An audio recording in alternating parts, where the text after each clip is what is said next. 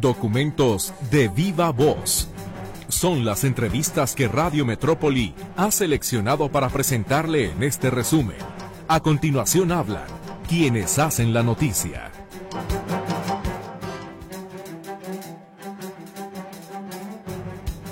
Este fin de semana el mundo entero celebra la Navidad. En nombre de todo el equipo de Radio Metrópoli, le deseamos que la disfrute en compañía de sus seres queridos, que sea el pretexto perfecto para valorar también algunas cosas que a veces por tenerlas demasiado cerca las pasamos por alto. Familia, amor, salud y empleo, entre otros. Que lo que esta noche buena llegue a su mesa, así sea el alimento más modesto, sea recibido por corazones agradecidos. Feliz Navidad para este auditorio tan generoso y bienvenido a la información. César Preciado en los controles técnicos y Griselda Torres Zambrano en los micrófonos. Le damos la bienvenida a este programa informativo, así como la efeméride musical que nos presenta nuestra compañera Mercedes Altamirano y su equipo de producción.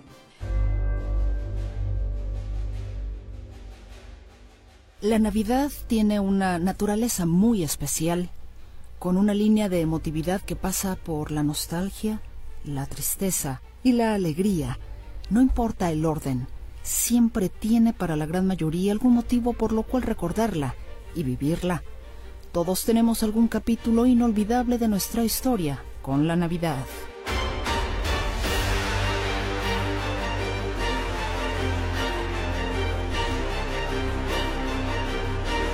Yo nací y crecí en Michoacán Así es de que allá no es tanto la Navidad, o no era en mi infancia la Navidad, sino los Reyes Magos.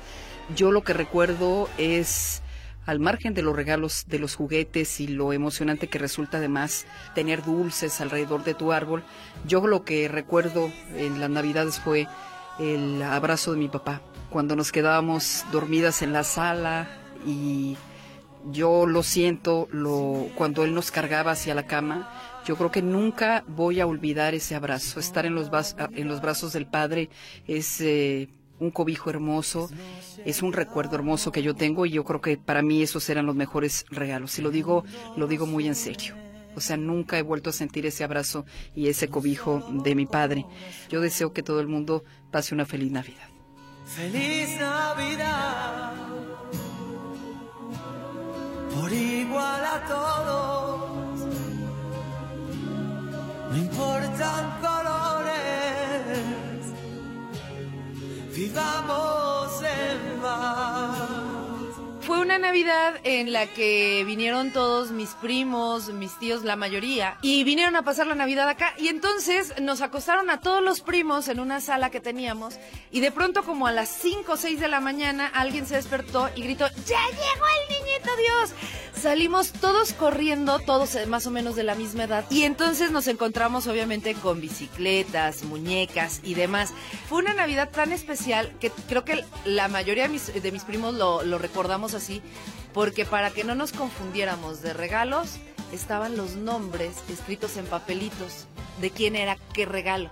Todos asombrados veían, me escribió el niñito Dios. Y fue una Navidad muy linda porque ya después pues me enteré que qué bonita letra sigue teniendo el niñito Dios, pero ese papelito lo guardé durante años y creo que fue un bonito recuerdo.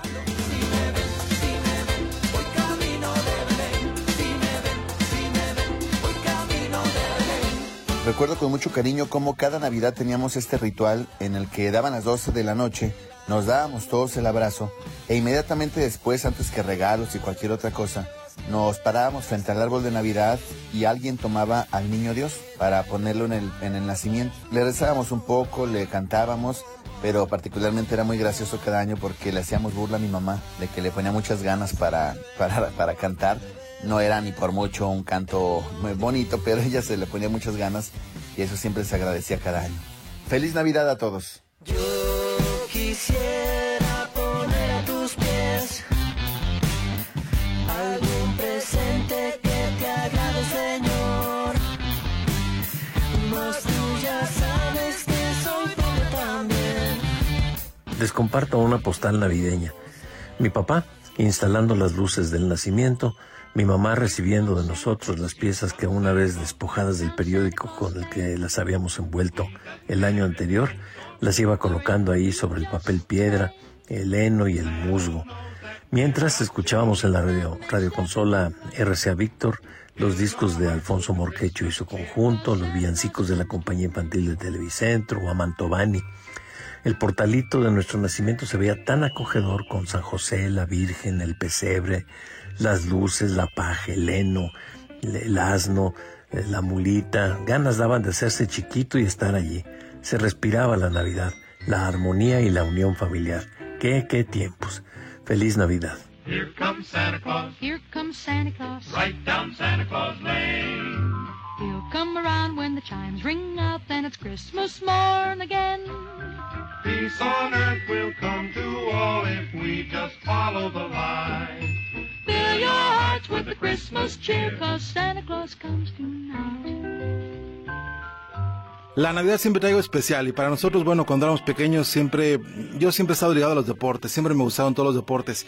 Y tal vez eh, dentro de los regalos que llegan de Navidad, uno muy esperado por mí, uno que ya no existe incluso, fue uno que se llamaba Chutagol, un campo de fútbol con monitos de plástico, con un resorte que cuando eh, presionaban la cabeza pateaban, todos eran derechos, ninguno era zurdo.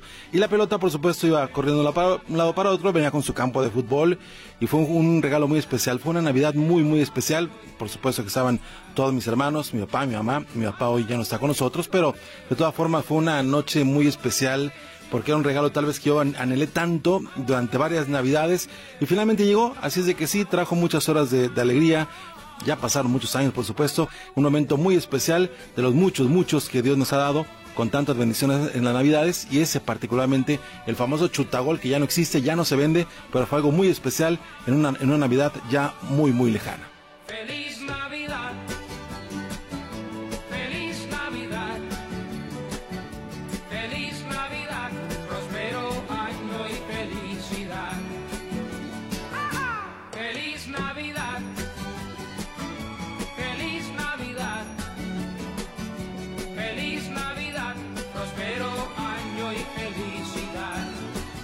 Creo que uno de los mejores momentos y mejores recuerdos son las navidades con mis primos en el San Pedro Tlaquepaque de 1980, donde todavía era factible pues reunirte en familia, con seguridad, en la calle, a veces hacer fogata, estar eh, en la cena de Navidad. Y por supuesto los villancicos de fondo son de lo que más recuerdo, los olores al ponche, a la comida, a las piñatas, eh, las luces de Bengala, todo ese mosaico de colores y de olores y sabores de la Navidad, no lo puedo despegar de mi mente, creo que son los mejores recuerdos. La Navidad de niño es lo que más me gusta siempre recordar.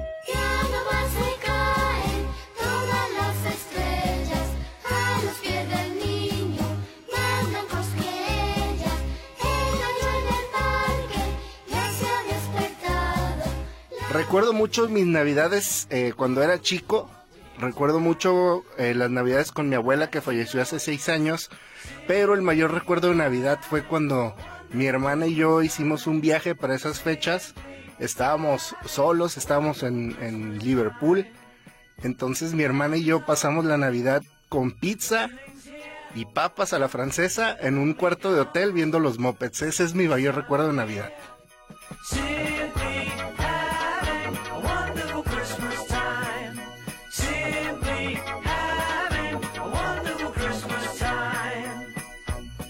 Cuántas historias más tejidas alrededor de la Navidad pudiéramos compartir hoy en el sonido de la música? Muchas más. Y regresaremos para contarlas desde las voces de sus protagonistas.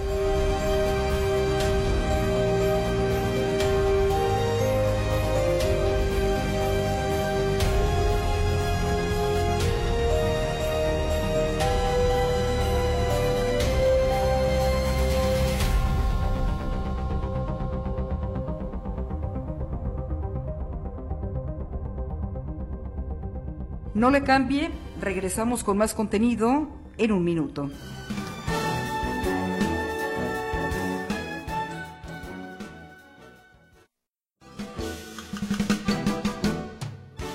El pasado jueves 21 de diciembre falleció la periodista y escritora Cristina Pacheco. Le presentamos algunas de las entrevistas que realizó para su programa Aquí nos tocó vivir, el cual se mantuvo al aire por 45 años. Descanse en paz, la maestra del periodismo. Descanse en paz, Cristina Pacheco.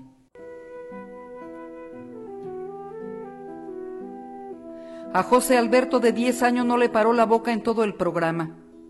Sentado en una banqueta de la Ciudad de México, este niño que en 1996 trabajaba de acomodador de autos, abrió su vida en minutos a la periodista Cristina Pacheco, para compartirle que vivía solo en un cuarto que rentaba en 126 pesos, que no iba a la escuela porque prefería juntar dinero para mandarlo a su familia a Puebla, que soñaba con regresar a su pueblo a plantar rosas, que no cocinaba, pero compraba su comida en el mercado y que leía la prensa, particularmente el tema político. Tú dices que te interesa mucho lo de los partidos políticos, ¿por qué? Porque me gusta cómo están haciendo las marchas los del Partido del Trabajo. Porque le voy al PRI y al Partido del Trabajo, a los dos. ¿Por qué le vas al PRI y por qué le vas al Partido del Trabajo? Porque el PRI no, bueno, no, no muy bien nos ayuda, pero más o menos nos va ayudando, ¿no? ¿A ti alguien del PRI te ha ayudado personalmente? Sí, una vez saludé al regente. ¿Dónde lo saludaste? En un restaurante que está cerca, por allá de, del, o sea, de donde está su palacio. ¿Él estaba comiendo ahí, tú entraste o qué pasó? No, ver, salió, salió y que me ve, yo estaba yo pidiendo, este, así, a los que salían coches y todo, y que me ve y que me saluda. ¿Así Me de mano? saludó. ¿Y qué te dijo? Y me dio 100 pesos. Dice, toma, a ver con esto sí te puedo ayudar. 100 pesos. Nunca te había dado nadie tanto. No, ¿Qué hiciste con esos 100 pesos? nada, pues rápido me fui a comer, a gozar. ¿Qué comiste? Pues comí unas, ¿cómo le diré? Un espagueti, mire, lo que pude. Me agarré, me fui a jugar a donde, a Chapultepec. Ese día no trabajaste. No trabajé nomás de puro gusto. Cristina Pacheco, quien grababa su programa televisivo Aquí nos tocó vivir, compartía con él el pedazo de banqueta que le permitía mirarlo a los ojos, con el mismo respeto con que trataba a cada uno de sus entrevistados, desde los que tenían los empleos más modestos hasta Rigoberta Menchú, Premio Nobel de la Paz, o el actor Gael García, entre otros. ¿Qué quieres hacer de Yo, aquí? yo quiero ver, que esté más bonita la ciudad. ¿Qué le falta para que esté? más, más edificios más grandes. Me- que me gustaría que no haya muchos carros, nomás uno que otro. Más guardianes de policías, que no roben, que no asalten ni nada. Mire, que, que todo esté tranquilo, que ni un presidente robe, que ni una marcha venga. porque Todos en sus casitas, todo, trabajando. O sea, ya comprando, comiendo, lo que sea. ¿Cómo vas a hacer tú, aparte de deber un, un hombre encantador, cómo crees que vas a hacer? ¿Cómo te imaginas? ¿Estarás acomodando coches? ¿Tendrás No un me- negocio? ¿Volverás a tu tierra? Volvería a mi tierra a cultivar rosas, a cosechar todo el campo, el maíz, el arroz. ¿De qué color van a ser las rosas que tú cultives? Yo, la color Sonia, sí, la conoce la Sonia, es una color muy bonita, tiene blanco y rojo. Como manchadita. Jamás permitió que su ejercicio periodístico se trivializara o se convirtiera en un espectáculo barato. Así recorrió barrios, mercados, tianguis o la cárcel de mujeres de Tepepan, donde conoció a las consideradas por el sistema de justicia como inimputables. Por acá estoy viendo a una amiga que desde hace un ratito me está diciendo que ella ve el programa con frecuencia.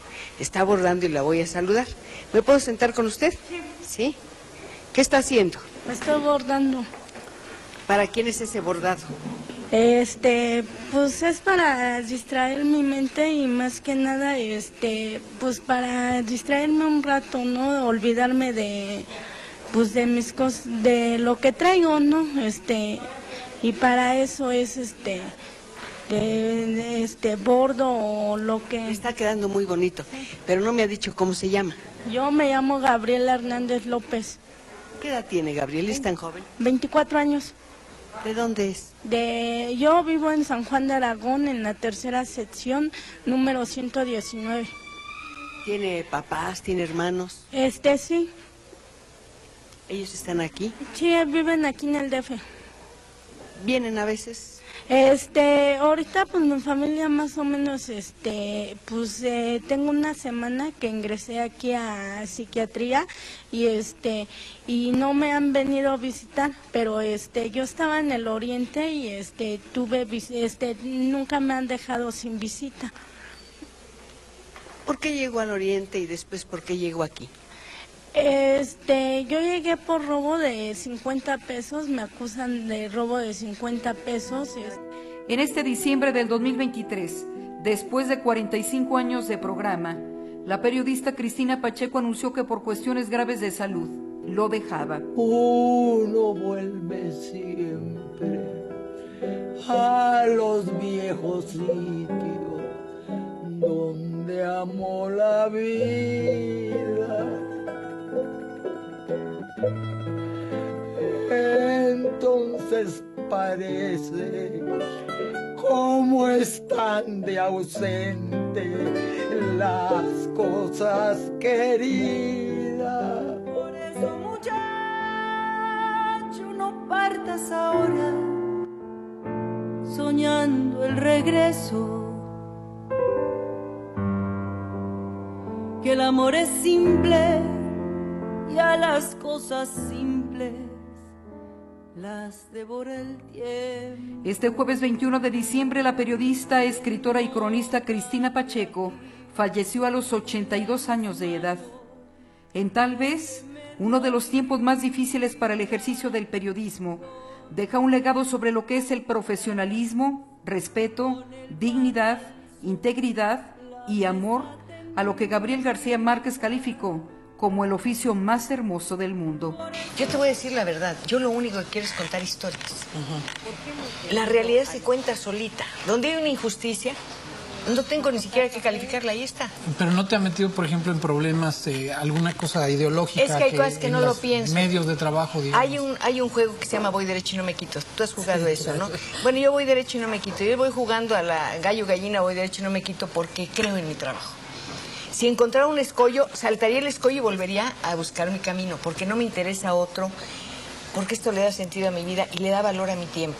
El tiempo es lo- el único tesoro que tenemos. Entonces, desperdiciarlo hacer algo, haciendo algo en lo que no crees, con lo que no te comprometes, ay, pues mejor no hagas nada. Ay, no, qué horror.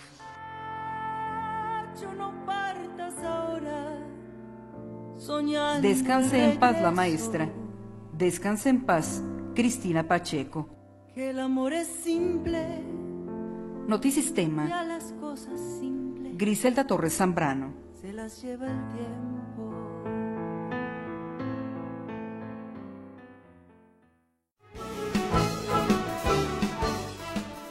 Una posada, un grupo de amigos, una nueva masacre, ahora en Salvatierra, Guanajuato.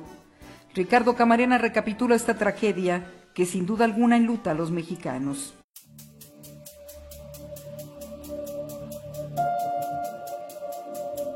Llegaron, entraron y dispararon. Con tres verbos se resume la más reciente masacre registrada en México. Una de esas masacres, otra, de esas que dice el presidente de México, Andrés Manuel López Obrador, son excepción. Una excepción más que tuvo como escenario Salvatierra, un municipio al sur de Guanajuato cercano a Michoacán, un territorio inmerso en la violencia desde hace años. Era la madrugada del domingo cuando en la ex hacienda de San José del Carmen un grupo de personas realizaba una posada. De acuerdo con información preliminar difundida por la Fiscalía de Guanajuato, cuatro hombres que no estaban invitados a la fiesta fueron corridos del festejo. Regresaron más tarde y abrieron fuego contra los asistentes. El saldo es de 11 muertos y 15 lesionados. Este es un testimonio compartido a El Heraldo. Y hasta que empezaron a cortar cartucho y dijeron, pues mátenlos todos a la... Pues todo empezó todo a correr, empezaron las balas, todos a correr.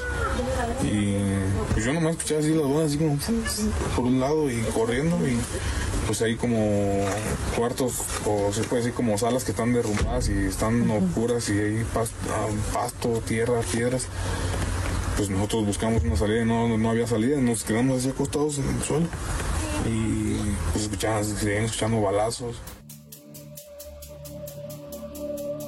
Eran jóvenes buenos, eran ciudadanos de bien, afirmaba horas después del ataque el presidente municipal de Salvatierra, Germán Cervantes. Muchos de estos jóvenes, por supuesto que los conocía. Y sé que eran jóvenes buenos, ciudadanos salvaterrenses buenos, que por supuesto que nos indigna y nos entristece este lamentable hecho. Este multihomicidio, esta masacre, se suma a otras tantas que se han perpetrado en el transcurso de la actual administración. Casos de violencia excepcionales, aseguraba el presidente de México, Andrés Manuel López Obrador, apenas unos días antes. Es eh, la excepción, no es la regla. ¿Tezcatitlán es excepción? Sí, sí, sí, ahí por ejemplo, ahí por ejemplo, y en otros casos. ¿Michoacán, Guerrero? Sí, sí, en algunos casos. ¿Tamaulipas? Ya, pero ya sí, igual. ¿Sonora? sí, muchísimos casos. Sonora este Pero fin de nunca, semana. Nunca Más igual. de 10 personas. Sin embargo, para la organización civil Causa en Común, los multihomicidios, las masacres, las atrocidades están lejos de ser la excepción. Contabiliza más de 400 en lo que va del año, más de una por día. Antes de Salvatierra, también ese fin de semana, la ejecución de cuatro hombres dentro de una barbería en Salamanca, Guanajuato. También en ese estado, pero en Celaya, la localización de cinco jóvenes muertos en el interior de un vehículo. Sandra Puente, madre de uno de estos jóvenes, estudiantes de medicina. Esto declaraba tras la misa de cuerpo presente. Era un niño alegre, bromista. Era un sol, mi niño.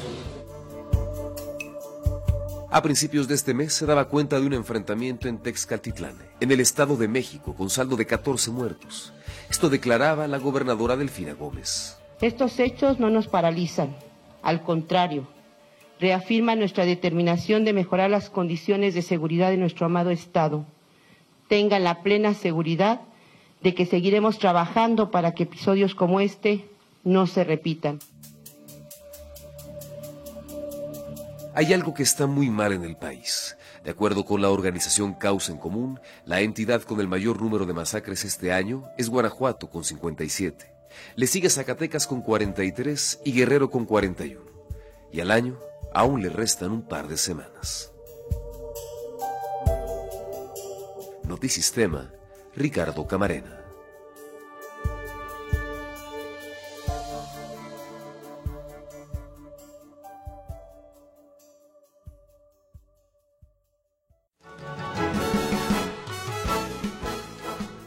El doctor Kevin Javier Arellano Arteaga, coordinador de medicina interna del nuevo Hospital Civil de Guadalajara, nos habla esta semana sobre la importancia del sueño y las consecuencias de no dormir bien. Platícanos, doctor, cuántas horas son las que debe dormir un adulto y qué porcentaje de la población se estima que duerme mal. Fíjate que es una pregunta eh, interesante, sobre todo porque los eh, el tiempo que tiene uno que dormir depende de la de la edad. Evidentemente, eh, los eh, la- las personas que, por ejemplo, son adultos, pues tienen que dormir entre 7 y 9 horas. Y ya, evidentemente, los, los niños, pues tienen que dormir casi el, el doble para, para realizar la, la función que tiene el sueño, que es reparar. Una persona del auditorio nos decía que dormía una hora diaria y yo le preguntaría, doctor, ¿qué pasa cuando no se duerme lo suficiente? ¿Cuáles son las consecuencias sobre todo para el sistema nervioso? Fíjate que es, es, es muchísimo más, eh, es muy importante, de, o, más, o bueno, más bien es más importante dormir que que una persona muera por falta de sueño que por falta de, de comida. Y esto es importante porque, por supuesto, hay efectos a largo plazo y efectos a corto plazo. Dentro de los efectos a corto plazo que se han, que se han descrito, pues es evidentemente este, el, tener problemas de concentración, eh, bajo rendimiento, problemas de humor, este, fatiga y mucho sueño por la mañana, eh, pérdida de memoria. Y pues bueno, dentro de los impactos, de alguna forma, eh, a, largo plazo de no dormir, pues están el aumento de riesgo de diabetes, aumento de riesgo de obesidad, aumento de riesgo de hipertensión, de enfermedades cardíacas, estrés, etcétera. Doctor, un par de preguntas. La primera, esta relación entre dormir y descansar, que no es lo mismo dormir que descansar. Ah, Podemos a lo mejor dormir muchas horas, pero levantarnos cansados. Y la otra, ¿cuál es la- el abanico de posibilidades que pueden provocar el no dormir? Me refiero desde estrés y no sé, se me ocurre alguna enfermedad como, como lo relacionas con tiroides. ¿Qué es lo que puede provocarte que no duermas? Bien, eh, el sueño, como tú acabas de, de mencionar, debe ser reparador. Y el hecho de que sea reparador significa que tenemos que tener un, sueño en donde amanezcamos descansados. Si no amanecemos descansados es de que algo está sucediendo en cuanto a nuestra calidad del sueño. Hay personas que duermen 10 horas, que es mucho, eh, eh, y que sienten que solamente durmieron un- media hora, una hora. Ahí es muy importante que los que las personas que nos estén escuchando acudan a este, recibir atención precisamente para nosotros poder identificar qué es lo que está qué es lo que está sucediendo. El hecho de que no esté eh, de que el sueño no sea reparador eh, disminuye importantemente la calidad de vida de las personas y los expone a un riesgo de padecer obesidad, de padecer eh, sobrepeso, hipertensión, diabetes. eh, incluso hay, hay cifras muy impactantes eh, en Estados Unidos que lo tienen muy cuantificado, que por ejemplo 40 mil personas por, por año sufren eh, algún tipo de lesión relacionada con falta de, sueño y más de 250 mil conductores se, han quedado- se quedan dormidos por día en Estados Unidos. ¿Es lo mismo insomnio que no poder dormir? Digo, a lo mejor suena muy tonto, pero un insomnio, ¿a- ¿en qué momento consideramos que es algo crónico? ¿Y de qué tamaño es el problema, doctor? ¿Cuánto- porque ahora, ahora que estamos recibiendo comentarios del auditorio, pareciera que es más normal o más común de lo que pensamos. Sí, eh, lo que pasa es de que lo hemos normalizado, pero la verdad es de que el, el insomnio desde el punto de vista médico se divide en insomnio agudo, que puede durar algunos días, un par de, de- de semanas, y este o puede ser insomnio crónico, que ya es cuando se trata de más de, de más de un mes. Eh, las consecuencias pueden ser fatales para, para las personas que tienen eh, más de tres meses con, con insomnio, por supuesto. Ahora, doctor, ¿se recupera el sueño perdido? Hay algunas personas que por su trabajo eh, generalmente se desvelan o porque andan de fiesta, se desvelan y luego dicen, mañana me recupero, duermo más, eh, más horas. ¿Se recupera el sueño? no se recupera el, el sueño. Este, más bien eh, empieza el cuerpo a sufrir eh, de, alguna forma eh, una intención de, de recuperarse o de, re- o de restablecerse de manera eh, acelerada, pero este, los procesos de tenemos que darle demasiada importancia al, al, al- al sueño porque eh, es una forma de alguna eh, de, re- de recuperar todas nuestras funciones que nos van a permitir tener una mente lúcida para poder realizar nuestras actividades diarias. Una, una persona que tiene tres días sin, sin dormir es altamente el riesgo de que pueda padecer algún algún eh, evento cardiovascular Sí, o le, incluso hasta crisis convulsivas. Sí, por supuesto. Y tiene relación con la siguiente pregunta que tengo por aquí preparada. Si después de años de no dormir esto tiene relación con la pérdida de memoria o posibilidad de desarrollar una demencia senil o hacerla más grave o Alzheimer. no se, se tiene una relación bien identificada entre las personas que no duermen adecuadamente y el riesgo de padecer eh, o de, eh, tener pérdida de la memoria a corto plazo y a largo plazo. Eh, como tal, un factor de riesgo para Alzheimer este, se, se están investigando, eh, evidentemente, pero hay no todas las pérdidas de memoria son ah, Alzheimer o son demencia senil. Pero sí un evento como lo acaba de mencionar cardiovascular. Sí, por supuesto, sí. ¿Podría ser un, un infarto? ¿Hay personas que mueran por no dormir bien? sí, sí, sí hay eh, personas que pueden fallecer por no por no dormir. Este, incluso, como te digo, puede haber incluso hasta eh, ataques epilépticos, este, que los pacientes deliren, etcétera, cuando tienen mucho tiempo que no duermen absolutamente nada. Doctor, yo le quiero preguntar particularmente por el tema de los adultos mayores, que es muy común que vemos que se levantan temprano, se cambian, se visten y a las 10 de la mañana se sientan a ver la televisión y ya están cabeceando, que durante todo el día están, más se sientan cuando ya están cabeceando. ¿Es un tema propio de la edad o también tiene que ver con problemas del sueño? Fíjate que esa es una pregunta muy interesante, sobre todo porque muchos de los pacientes de repente acuden a la, a la consulta refiriendo que ellos eh, ya a las eh, 4 o 5 de la mañana ya se despiertan y ya no tienen sueño. Pero luego cuando uno les pregunta a qué hora se, se duermen, y ellos se duermen a las 8 o 9 de la noche. O pasan todo el día dormitando, ¿no? Entonces es solamente un desfase de, de, de horario y es por eso que a las 4 de la mañana ya, ya se despiertan. Eh, el hecho de que, de que de repente se queden dormidos o que eh, la gente que nos está escuchando de repente son 3 de la tarde y ya se quiere quedar dormido, este, am, puede, tener, puede tener relación a una enfermedad que se llama apnea del sueño. Y esto eh, ocurre en pacientes que tienen eh, mayoritariamente obesidad, que, tienen hipertensión y de alguna forma es, un, es una enfermedad que afecta a este tipo de pacientes que hace que no se oxigene adecuadamente su cerebro y es por eso que durante el día les tengan esta somnolencia tan importante. Sí. Le decíamos que una persona del auditorio, cuando supo que lo íbamos a entrevistar, nos mencionaba que ella dormía una hora diaria. Le preguntaría, doctor, cuándo hay que consultar al especialista para atender los problemas del sueño y cuáles son las condiciones para dormir bien. Es decir, ¿qué es esta higiene del sueño que, de la que tanto se habla? Sí, mira, el dormir una hora al diario, la verdad es de que es una paciente que está en muchísimo riesgo de padecer cualquier eh, alteración de las que ya te he comentado, eh, aumento de riesgo de infarto, aumento de riesgo de, de enfermedades cardiovasculares, hasta de crisis este, epilépticas, por supuesto, y eh, todas las personas que sienten que su sueño no sea reparador después de una semana deben de acudir inmediatamente a buscar atención. Y acerca, de los de, de los 10 mandamientos que garantizan o de la higiene del sueño de la Fundación Mundial del Sueño, eh, establecen en primero que eh, tenemos que tener un horario regular para irnos a dormir y para despertarnos. Eh, en segundo, que tenemos que evitar la ingesta de alcohol cuatro horas antes de acostarnos y evidentemente no fumar. Evitar también la cafeína seis horas antes de acostarnos. Esto incluye café, este, té verde, té negro y muchos otros eh, refrescos o este tipo de sustancias muy con, alto valor calórico. También hay que evitar de alguna forma los alimentos pesados, picantes, azucarados.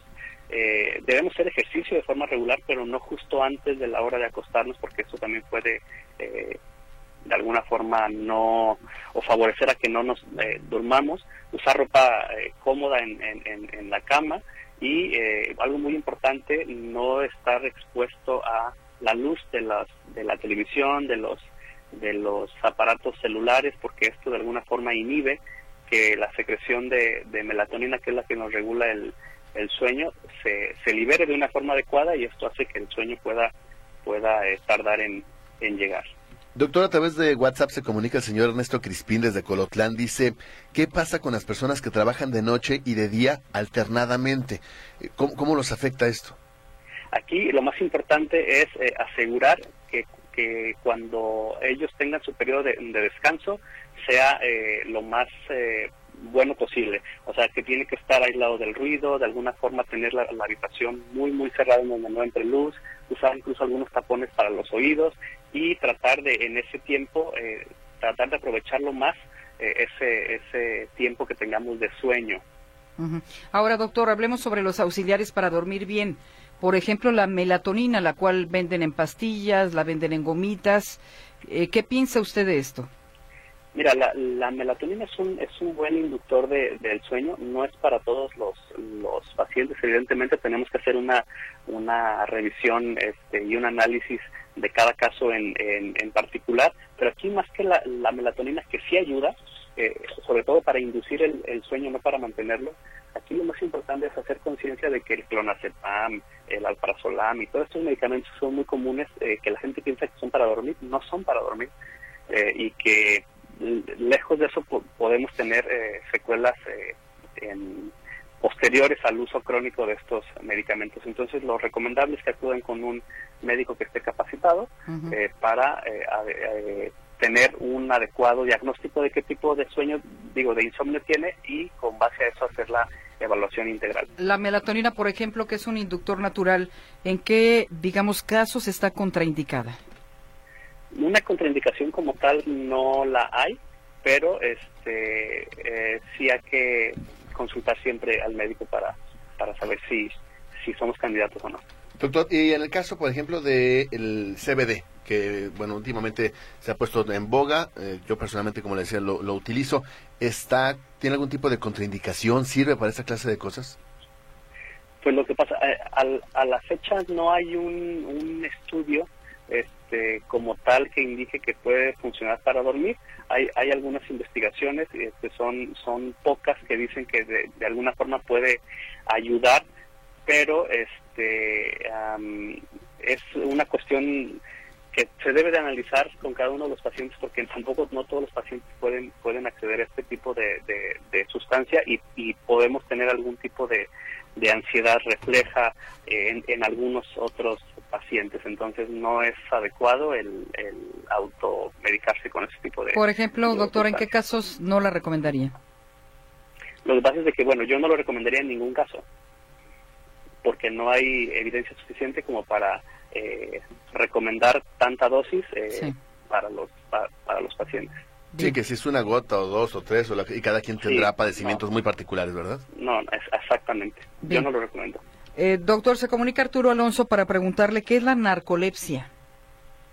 Bien, la narcolepsia es una este, situación que se da en, en- en pacientes en los cuales tienen, eh, eh, es una parte de, de- de los aspectos del- de los trastornos del sueño, en donde se genera demasiado sueño durante el día y las personas pueden tener dificultad para permanecer despiertas durante mucho tiempo.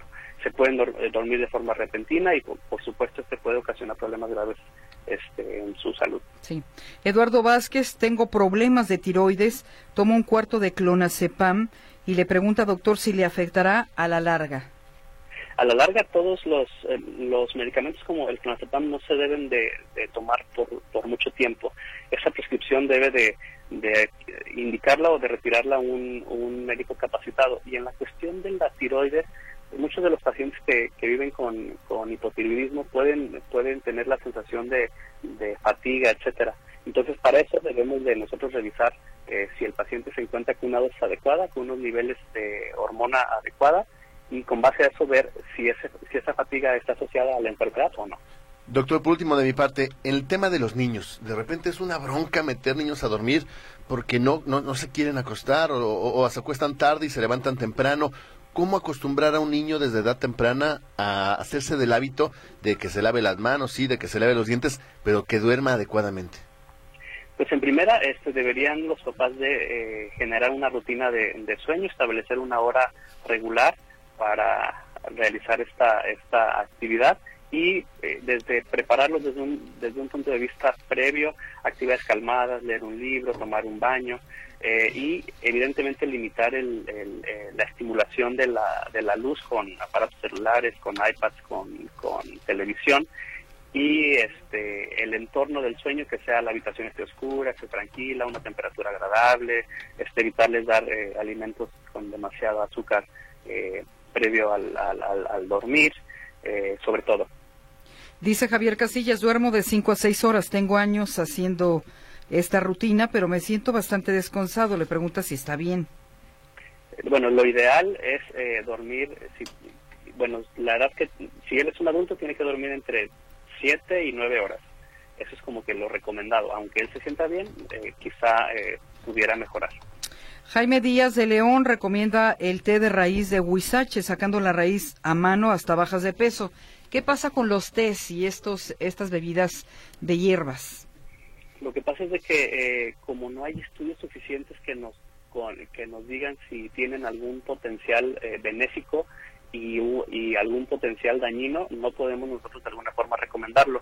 En nuestra cultura es muy eh, común encontrar eh, tés de todo tipo de, de hierbas, pero también hemos encontrado daño hepático o daño en el hígado asociado a esos tés, sobre todo porque no se dosifican como debe ser y todos los medicamentos llevan un, una un, un proceso para decir, ah, tan- tantos miligramos, etcétera, etcétera. Entonces, no es que de repente los médicos seamos cuadrados, pero la verdad es de que está ante todo la seguridad del, Claro. del paciente. Y sí, aguas con eso porque el hígado, como usted menciona, es el afectado, ¿no?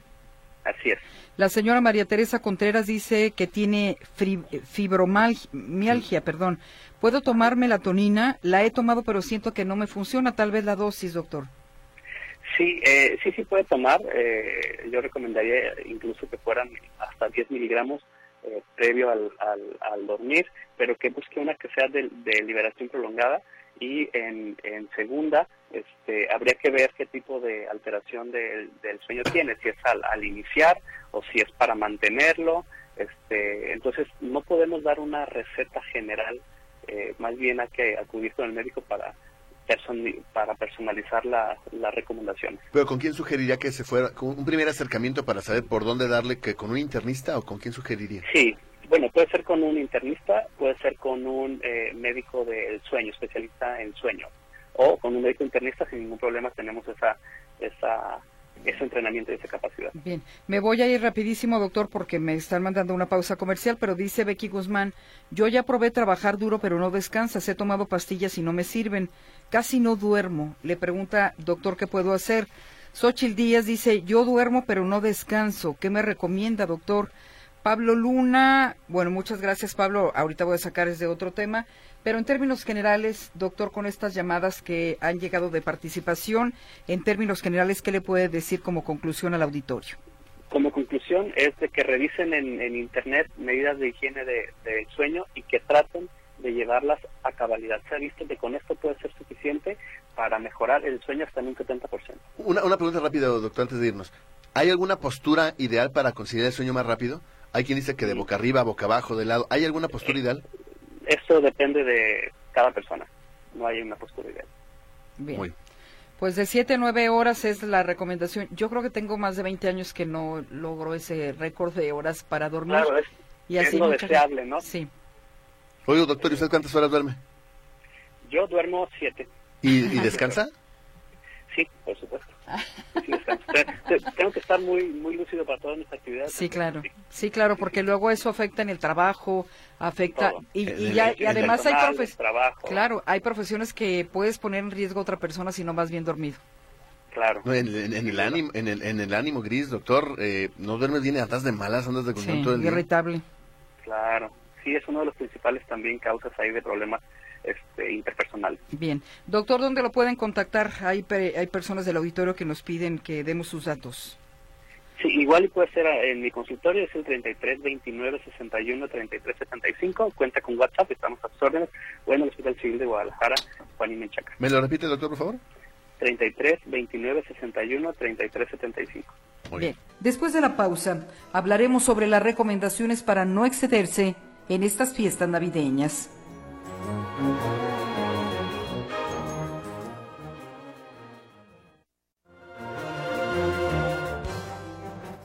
Especialistas de distintas instituciones de salud hacen un llamado a la población a no incurrir en excesos de alimentos y bebidas durante estas fiestas navideñas, máxime cuando ya se tiene un diagnóstico de diabetes. Si existe una temporada del año en la que los mexicanos incurrimos en excesos con la comida y bebida, es esta, la navideña. Y es que para ser honestos, es muy difícil decirle no a los tamales, pozole y ponche que se ofrecen desde las posadas hasta las cenas de Navidad y fin de año, con el pavo relleno, el lomo machado, cremas, purés, pasteles, galletas, buñuelos, dulces y chocolates. Feliz Navidad.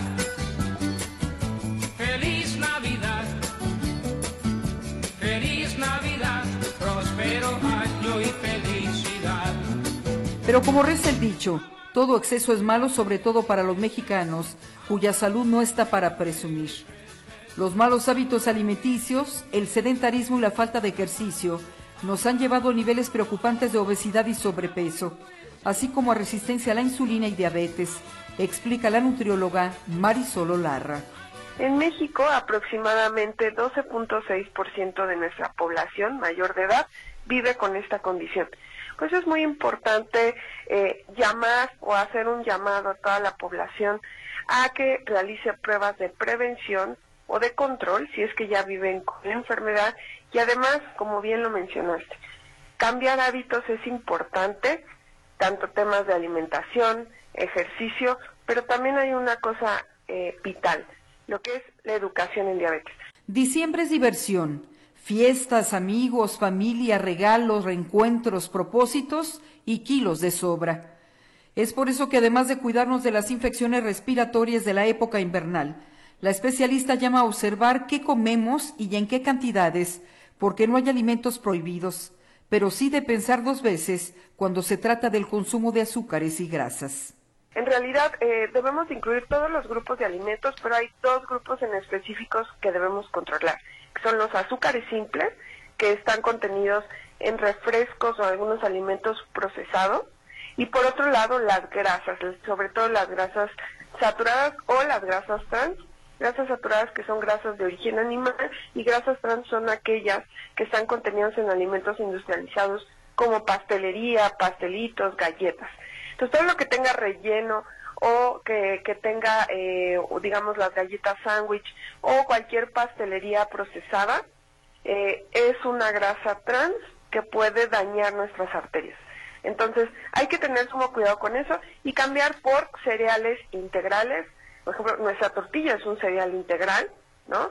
Eh, no hablo de cereales de caja, sino hablo como tal de alimentos que no son altamente procesados, Eh, también eh, algunas panaderías integrales, me refiero a como hornear con harina integral e incluir de fibra en nuestra alimentación, así como verduras y frutas todos los días. Las frutas hay que tener cuidado, tanto si no viven o viven con diabetes, porque las frutas contienen un alto contenido también de azúcar, aunque es azúcar propia natural de la fruta, hay que controlarla, pero sí incluirla por su alto aporte de vitaminas y otros minerales.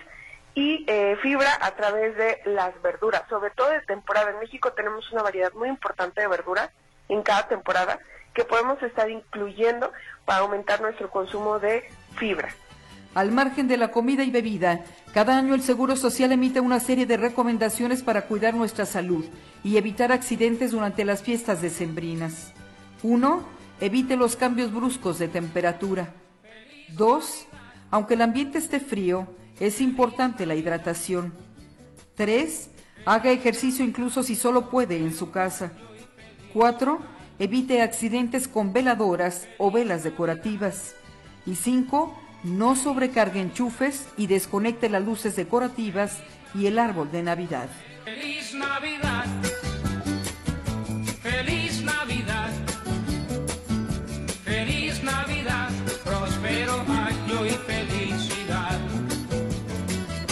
Disfrute las fiestas, apapache a los suyos en esta Navidad y dele la bienvenida al 2024.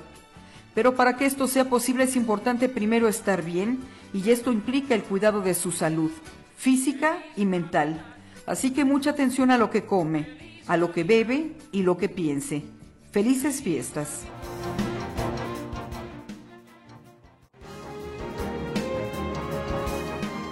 Cerramos a continuación el programa con el comentario del abogado Abel Campirano Marín. Cuando cursaba la secundaria, mi maestro de historia era un fanático de Ciro González Blacayer y él supo infundir en mí el amor por esta materia.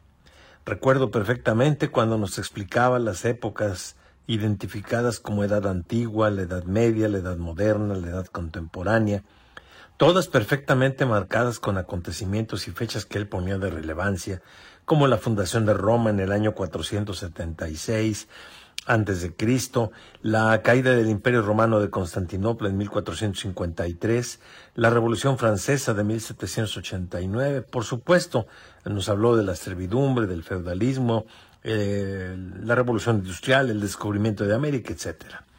Hoy día, la disrupción que ha experimentado la sociedad con el vertiginoso desarrollo de la ciencia nos ha colocado en una nueva etapa, la revolución tecnológica enmarcada por la inteligencia artificial, capaz prácticamente de todo menos de crear al hombre, que por ahora sigue siendo un privilegio de la divinidad y espero que así siga. Aunque para los cientificistas estamos a un paso de convertirnos en unos diosesitos y apoyan su postura por el indudable avance de la tecnología, de la ciencia, por supuesto, ¿Qué significó la clonación tan famosa y que muchos de ustedes recordarán de la oveja Dolly allá en Edimburgo, en el Instituto Roslin, aquel memorable 5 de julio de 1996? El hombre por fin era capaz de generar la vida en un laboratorio, casi casi artificialmente, y si se podía hacerlo con un mamífero inferior, pues el siguiente paso sería crear hombres iguales artificialmente, unos clones desprovistos de alma, como si estuviéramos hablando de una novela distópica, un tema de ciencia ficción. Desde los orígenes del hombre se pretendió explicar cualquier fenómeno natural como una expresión viva de los dioses que mostraban su júbilo o su sentimiento y su eh, castigo hacia los hombres desobedientes mediante señales provenientes del cielo, como eran los cometas, o que también brotaran del seno de la tierra como las erupciones volcánicas, los terremotos, los maremotos. La necesidad de Dios ha sido innata en el ser humano. Las expresiones de adoración, veneración o devoción han sido diversas a lo largo de la historia de la humanidad, y aunque siempre han existido sociedades teocéntricas, nunca ha faltado el grupo de ateos o los más moderados, que son los agnósticos, que son incapaces de reconocer la existencia de un Dios, pero tampoco de sostener su inexistencia, admitiendo la incapacidad y la fragilidad de la mente humana para aprender a Dios. Pero cuando más avanza la exploración científica, el hombre se está olvidando de esa liga natural que ha tenido desde su origen con un creador del universo.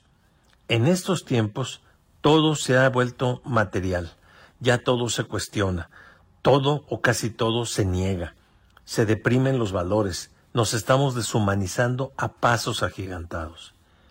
La filosofía del tanto tienes, tanto vales es una muestra irrefutable que nos hemos convertido en una sociedad, por desgracia, muy materialista, muy subjetivista, consumista a más no poder, que considera que la vida es una breve estancia en este mundo, que no trascendemos más y que lo que realmente importa es lo nuevo, lo que tenemos, lo que vale, lo material, lo actual.